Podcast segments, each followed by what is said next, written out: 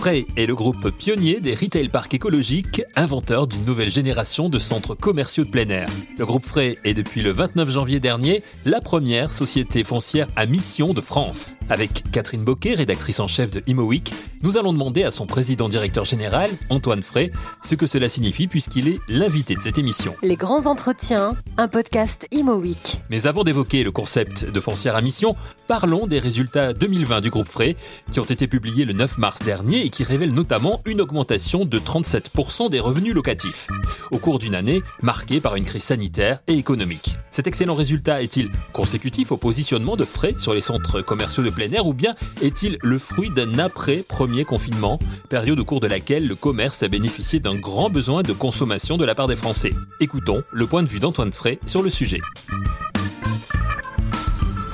Alors, Frey est devenu une entreprise à mission le 29 janvier dernier, donc euh, ça n'est pas parce que Frey est devenu une entreprise à mission que les résultats ont été euh, résilients et de bonne facture sur 2020. Je pense que vous avez mis le, le, doigt sur euh, la raison principale. Euh, à chaque fois qu'on a pu déconfiner les, les, les, performances des, des, commerçants ont été très spectaculaires et pour certaines, certains d'entre eux, l'année 2020 s'achève avec un chiffre d'affaires qui dépasse celui de 2019 malgré les périodes de fermeture. Donc euh, je pense qu'on s'est tous collectivement aperçu à quel point le commerce physique était essentiel hein, dans, toute sa, dans toute sa pluralité euh, à, nos vies. Euh, et c'est très encourageant pour le commerce physique de voir à quel point il a pu résister en 2020 cette société foncière à mission, donc vous l'avez dit, 29 janvier dernier, c'est tout jeune, c'est tout nouveau. Ça veut dire quoi Et c'est quoi cet engagement? Pourquoi cet engagement? C'est le fruit d'une conviction, d'une conviction qu'on partage avec les collaborateurs du groupe, avec les actionnaires de, de, de Frais, euh, sur euh, un constat. Euh, une entreprise peut plus euh, se contenter aujourd'hui euh, de justifier son activité simplement euh, par la matérialisation des profits qu'elle réalise et, du rendement qu'elle sert à ses actionnaires. la société est en attente très forte de voir les entreprises marquer, justifier, expliquer l'utilité qu'elles ont pour leur environnement. Et quand je parle d'environnement, je ne parle pas que d'environnement, je, ne parle pas que de nature, je parle aussi de de, société. Donc euh, c'est une conviction qu'on a partagée. Un engagement qu'on a pris depuis déjà un certain nombre d'années. On n'a pas attendu le 29 janvier pour faire tout un tas de choses. Euh, et, euh, et j'espère qu'on sera bientôt capable de vous le prouver, puisque au moment où on se parle, on est en train d'être audité par les équipes de Bicorp pour devenir la première foncière aussi certifiée Bicorp. Euh, mais on a souhaité euh, ben, profiter de cette opportunité qu'offrait la loi Pacte euh, pour pouvoir euh, modifier nos statuts, inscrire notre raison d'être, hein, qui est de remettre le commerce au service de l'intérêt collectif, définir des objectifs qui servent les piliers de cette raison d'être, hein, donc euh, faire de ce commerce un vecteur de lien social, de résilience économique locale, de mixité urbaine et de transition environnementale. Et puis enfin nommer un comité de mission qui va être chargé de contrôler, euh, vérifier que l'entreprise déroule bien sa stratégie conformément à cette raison d'être, un comité de mission avec euh, des membres qui nous ont fait la, la gentillesse d'y participer et dont la présidente est Nathalie Paladichev, ce qui est pour nous une véritable fierté. Alors même si la consommation a un peu rebondi, euh, les centres commerciaux et le commerce en général a été très mis à mal l'an dernier, euh, qu'est-ce que ça implique? Qu'est-ce que ça va changer dans votre manière de voir la conception de vos centres commerciaux, euh, l'évolution du secteur? Ça va rien changer du tout. Il n'y a pas un monde d'avant et un monde d'après Covid. Il y a un monde qui a été accéléré avec des mutations qui ont été accélérées par les effets du Covid. Avant le Covid, il existait déjà une certaine catégorie d'immobilier commercial qui étaient déjà sous pression parce qu'elles sont obsolètes, parce qu'elles n'offrent plus aux parties prenantes ce qu'elles attendent, euh, une expérience insuffisante pour les utilisateurs et pour motiver les consommateurs à lever leurs fesses de leur canapé pour se rendre sur un lieu de commerce physique, euh, un modèle économique trop tendu avec des taux d'effort trop élevés pour, pour des commerçants qui ont aujourd'hui la nécessité de pouvoir aussi payer le loyer à Monsieur Google parce qu'ils ne vendent plus que physiquement mais ils vendent aussi en ligne. Euh, voilà, donc euh, beaucoup d'équipements commerciaux euh, sont, étaient déjà en difficulté. Le Covid a accéléré de plusieurs années ces, mutations. En ce qui nous concerne, ça ne va donc rien changer. On déploie aujourd'hui des équipements qui sont parfaitement adaptés à, l'ère du temps, un modèle économique très frugal avec un niveau de loyer de charge très compact, une expérience excessivement riche pour, pour, les, pour les consommateurs et puis toujours ce fil conducteur qui est de faire du commerce en plein air, ce qui correspond à la fois une aspiration aujourd'hui, on n'aime pas être enfermé, et puis ce qui nous a beaucoup aidé pendant le Covid, puisque sanitairement, ça a probablement aidé les plus stressés d'entre nous à plutôt se tourner vers ces lieux de commerce à ciel ouvert plutôt que de lieux de commerce fermés. C'est peut-être aussi un moyen de répondre à la concurrence.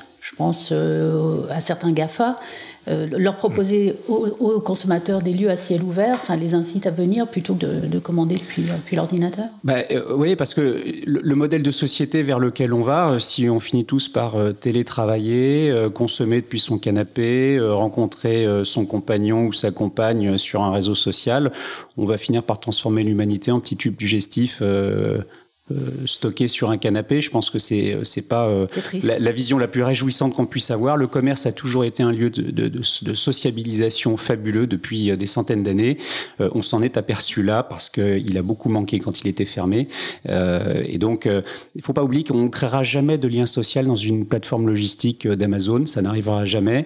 et aujourd'hui, tout le monde le comprend bien. Mais comment lutter contre ça? Est-ce que c'est pas le combat de David contre Goliath? Non, c'est pas le combat de David contre Goliath. Si vous regardez les chiffres en 2020, euh, le commerce online des pure players euh, a progressé, mais on aurait pu imaginer un véritable raz-de-marée. Euh, donc moi je pense qu'on n'est pas si loin de ça d'une forme de plafond de verre. je comprends l'utilité du commerce online, mais il a cru l'année dernière en grande partie parce que les commerçants physiques ont beaucoup switché sur du click and collect et ont beaucoup développé ce service euh, chez eux. Euh, en ce qui concerne par exemple nos locataires, entre le premier confinement et le deuxième confinement, on est passé de 10% à 47% des enseignes qui proposaient ce service à, leur, à leurs clients. Donc euh, le, Amazon aura toujours son utilité pour acheter quelque chose qui ne produit pas un plaisir dans l'acte d'achat, et c'est très très bien, mais le shopping restera quelque chose d'essentiel parce qu'on a besoin de se rencontrer, de se toucher, bon, pas, pas pour le moment, mais bientôt, bientôt, ça va, ça va revenir. Et on espère tous que ça va revenir le plus vite possible. Le groupe Frey est donc, vous l'avez compris, une foncière à mission depuis le 29 janvier dernier, la première en France. Son modèle fort, celui des centres commerciaux de plein air avec les shopping promenades, mais ces centres commerciaux sont aussi tenus à respecter certaines règles. Sur ce sujet, Catherine Boquet, rédactrice en chef d'Imoic, a posé la question à Antoine Frey. Il y a quand même des textes qui complexifient tout ça. Je pense au zéro artificialisation nette, je pense à la loi climat et résilience qui va arriver. Mm. Comment on fait pour être compatible avec ces nouvelles obligations? On, est compatible avec ce, principe de, de ZAN euh, en refabriquant de la ville sur la ville. Vous savez, à l'entrée de chaque ville, euh, chaque métropole française, vous avez ces grandes zones commerciales qui sont nées dans les années 80, qui sont des, océans de, parking et donc des océans de terre déjà artificialisés. Euh, donc ce, principe de zéro artificialisation va pousser les opérateurs immobiliers à aller taper dans ces stocks pour fabriquer un commerce différent. Hein. je vous invite à venir la semaine prochaine à Strasbourg où on inaugure le shopping promenade de Strasbourg, qui est la pierre angulaire de la restructuration globale de cette zone dont on a été l'aménageur. On recompacifie le commerce, on le met au goût du jour et on libère des fonciers pour pouvoir fabriquer la ville euh, dessus, à Strasbourg, 400 logements en l'occurrence. Strasbourg, ce sera le, quatrième. Hein, quatrième shopping, promenade. shopping promenade, voilà. Vous en avez ouvert un euh, le, 10 mars euh, à, à Clessouilly, dans le, dans le 77, en Seine-et-Marne. Alors, il est ouvert? Il est ouvert. Ah, il est ouvert. Euh, il, est, il est, ouvert puisque c'est un lieu à ciel ouvert et donc, contrairement aux centres commerciaux fermés, il n'est pas frappé par la les fermetures administratives, mais il est partiellement ouvert puisque 30% de ses surfaces sont dédiées aux loisirs et à la restauration et elles, elles sont effectivement malheureusement fermées. Ceci étant dit, il est ouvert, il est commercialisé à 97%. Je crois que dans, dans la période qu'on vient de passer, c'est assez remarquable euh, pour être euh, souligné. Euh, et, il a reçu dès son ouverture beaucoup de visiteurs. Vous avez évoqué aussi votre, un petit peu votre politique environnementale. Elle est importante aussi. elle est basée, je crois, sur, sur trois engagements. Alors, la politique environnementale du groupe, on l'a bâtie et on l'a formalisée une année avant de devenir entreprise à mission, puisque Frey a réalisé en début d'année dernière son bilan carbone. on s'est aperçu, on a pu identifier quelles étaient les principales, euh, les principales sources d'émissions carbone de notre, de notre bilan. Euh, et euh, une de ces sources, c'est bien évidemment le mode de constructif que l'on utilise. On a donc souhaité pouvoir intégrer dans notre mode de construction un matériau biosourcé. On s'est tourné vers le bois. Et puis, on s'est dit, ben, on va construire avec du bois français.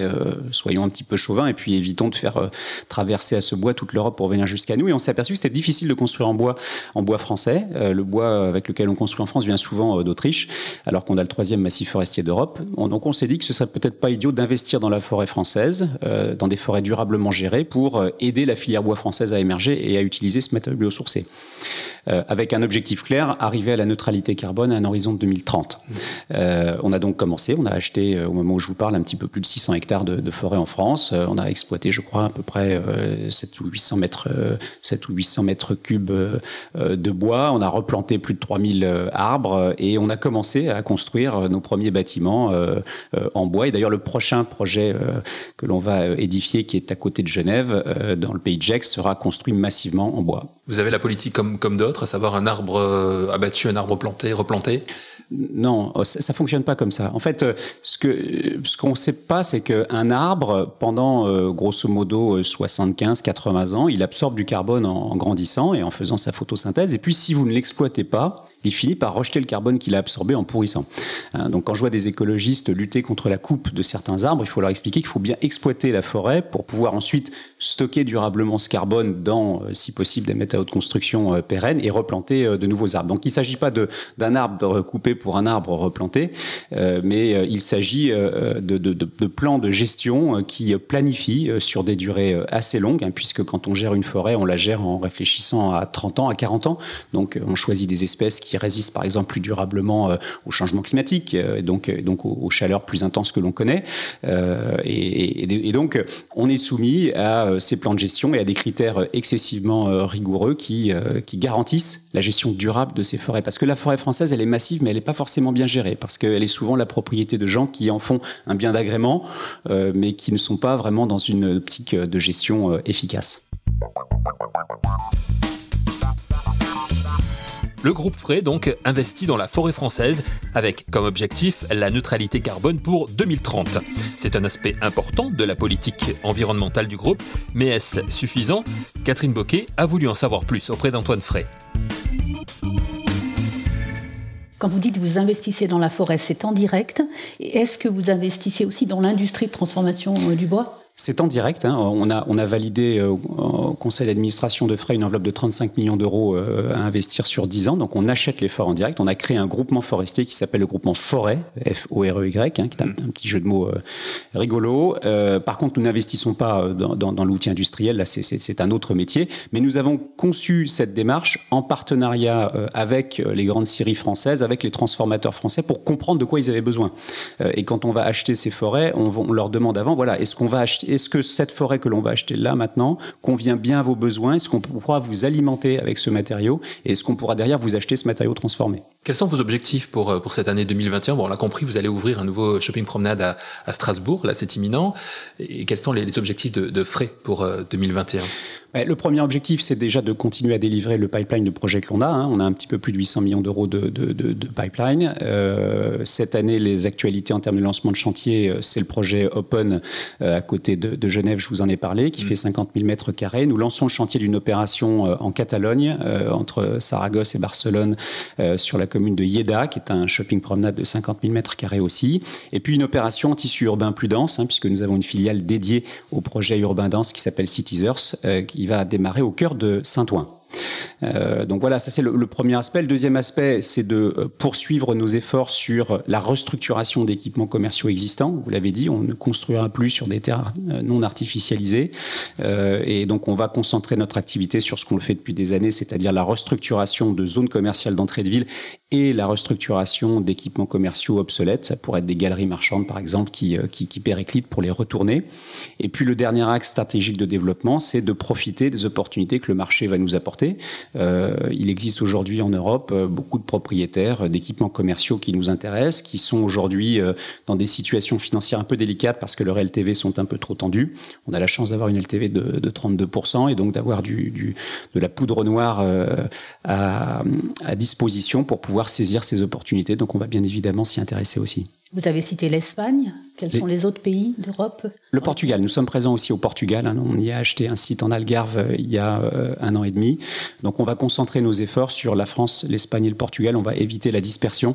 Euh, on doit pour le moment atteindre une taille critique en Ibérie pour pouvoir y développer une véritable plateforme. Pour conclure, Antoine Frey, on a l'impression en vous écoutant que alors je ne vais pas dire que, cette crise que, l'on traverse encore aujourd'hui ne vous a pas touché, elle vous a touché comme tout le monde, mais on a l'impression que que vous l'avez traversé, allez, je dirais pas assez facilement, mais peut-être avec, euh, en tout cas, euh, euh, un certain recul. Mais on l'a traversé avec un certain recul parce que, vous savez, c'est peut-être parce que je vis en province, je suis quelqu'un d'excessivement prudent.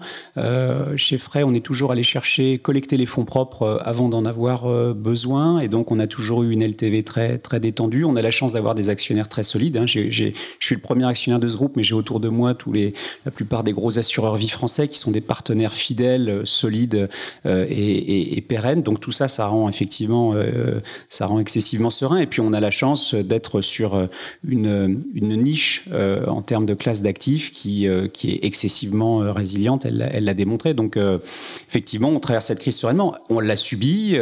on a été solidaire vis-à-vis de nos commerçants. Hein. on les a beaucoup accompagnés. On a monté un fonds de soutien et on les a énormément aidés. Donc, cette crise, elle nous a, elle nous a touchés aussi, mais on l'a vécu peut-être un peu moins péniblement que d'autres. une entreprise qui a su s'adapter à la situation provoquée par la crise pandémique surgie en 2020. Pour rappel, c'est à Strasbourg que le groupe Frey ouvre son quatrième shopping promenade. Le groupe Frey désormais société foncière à mission. Merci à Antoine Frey, merci à vous d'avoir écouté cette émission. On se retrouve rapidement pour un nouveau numéro de Les grands entretiens, un podcast Imo Week.